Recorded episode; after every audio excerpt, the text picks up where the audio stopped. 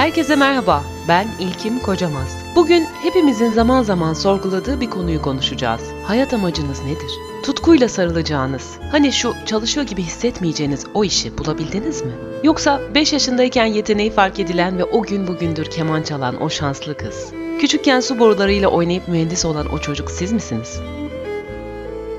30'lu yaşlarıma kadar zaman nasıl geçti inanın anlamadım. İlkokuldayken resim yapmayı çok severdim. Hatta İstanbul'daki okullar arasında yapılan bir yarışmada üçüncülüğüm bile var. Lisedeykense babam gibi gazeteci olmayı hayal ederdim. Elim kalem de tutardı. Birkaç dergiye gönderdiğim yazılar beğenilmişti, hatta yayınlanmıştı. Üniversite sınavı zamanı geldiğinde güzel sanatlar ve gazetecilik arasında kaldım haliyle. Tabii etrafın telkinleriyle 26 kişilik kontenjanı olan para kazanma ihtimalimin de zayıf olduğu resim bölümüne girmeye çalışmaktansa gazeteciliği ilk sıraya yazdım ama şansıma reklamcılık düştü. Okurken bölümümü çok sevdim. Ama çalışmaya sıra geldiğinde radyo ile büyüyen bir kız olarak radyoculuğa ağırlık verdiğim bir kariyerin sahibi oldum. Bir yandan dergilerde, gazetelerde yazmayı da bırakmadım. 30'lu yaşlarıma gelene kadar dönüp de kendime bakmadım, sormadım ne yapmak istiyorum, neyi seviyorum, beni ne mutlu ediyor. Eminim pek çoğunuz bunu zaman zaman sorgulamışsınızdır. Sevdiğiniz işi yapmak isteseniz para kazanamayacağınızı düşünürsünüz. Para kazandığınız bir işiniz vardır ama aslında bir şeyler eksiktir. Hani şu ilham veren hikayelerdeki gibi sabahları yataktan gülümseyerek kalkacağınız, saatlerce çalışsanız da yorulmuş hissetmeyeceğiniz o iş gerçekten bir yerlerde var mıdır?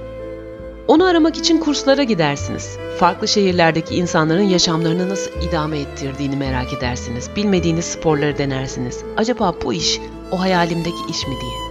Etrafınıza fikirlerinizden bahsettiğinizde çoğu insan kaşlarını kaldırır ve kurulu düzeni bozmak istemenize bir anlam veremez. Zaten siz de emin değilsinizdir. Konfor alanınızın rahatlığı ve huzurunu bir daha bulamama ihtimaliniz çoktur. Ancak hayatın bir noktada sizi zorlaması ve iskeleden itmesi gerekebiliyor. Böyle olduğu zaman da oturup düşünüyorsunuz. Bana bu birkaç kez oldu ve o zaman anladım. Tutkuyla yapacağın işin ne olduğunu. 5 yıldır çalıştığım kurumsal hayattan ayrılmıştım. Ve o dönem evde hobi olarak yaptığım takıları internetten satmaya karar verdim. Bir web sitesi kurdum ve kısa süre sonra benim gibi tasarımcılardan oluşan bir network'üm oldu. Çeşitli festivaller ve satış organizasyonlarına katıldım. Ürettiklerim beğenildikçe mutlu oldum. Bir yandan para kazandım. Her şey yolundaydı. Sonra bir teklif aldım ve mikrofon başına geri döndüm. Yıllarca yaptığım müzik direktörlüğüyle şarkı akışları tasarlıyordum. Uzun zaman aradan sonra sesimle insanlara ulaşmanın keyfini yaşıyordum. Ancak tahmin ettiğim gibi gitmedi. Radyonun formatı müdürün o günkü ruh haline göre her sabah değişmeye başladı. Artık ayaklarım geri geri gidiyordu. Oysa yaptığım işi de seviyordum. Yoksa sevmiyor muydum?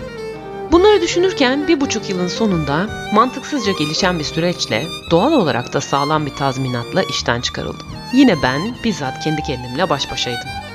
Dedim ki sen tek tek yaptığın işlerden ibaret değilsin. Sen yeteneklerin, deneyimlerin ve ilgi alanlarınla bir bütünsün ve geçmişten bugüne şöyle bir hayatıma baktım.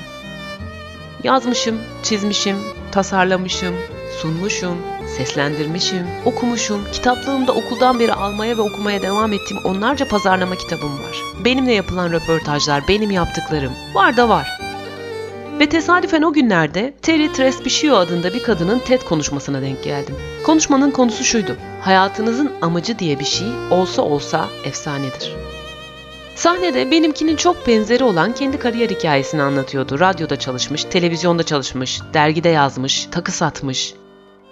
Ve sonunda anlamış ki o eksikliğini duyduğumuz şey aslında bu hayatta bir şeyler üretmenin, yaratmanın verdiği keyif. Yetenekli olduğumuz alan o, bu ya da şu iş değil. Yeteneklerimizi gösterebildiğimiz her meslek, yaptığımız iş her ne olursa olsun. Ve bütün olarak kendi yaptıklarınıza bir bakarsanız şimdi, aslında farklı deneyimleriniz olsa da hepsi sizi siz yapan hikayenin birer parçası. Hem de bölümleri son derece tutarlı olan bir hikayenin. Bunu anladığımda içim nasıl ferahladı anlatamam. Bir süre sonra da içimdeki yaratıcılığı, deneyim sahibi olduğum iletişimi ve eğitimini aldığım reklamcılık ve pazarlamayı bir araya getirerek bir iş kurdum. Eminim sizin de aranızdan maymun iştahlı olduğunu düşünenler ya da istediği istikrarlı kariyeri elde edemediği için hayıflananlar vardır. Ya da tutkuyla severek yaptığı işten mahrum kaldığını zannedenler.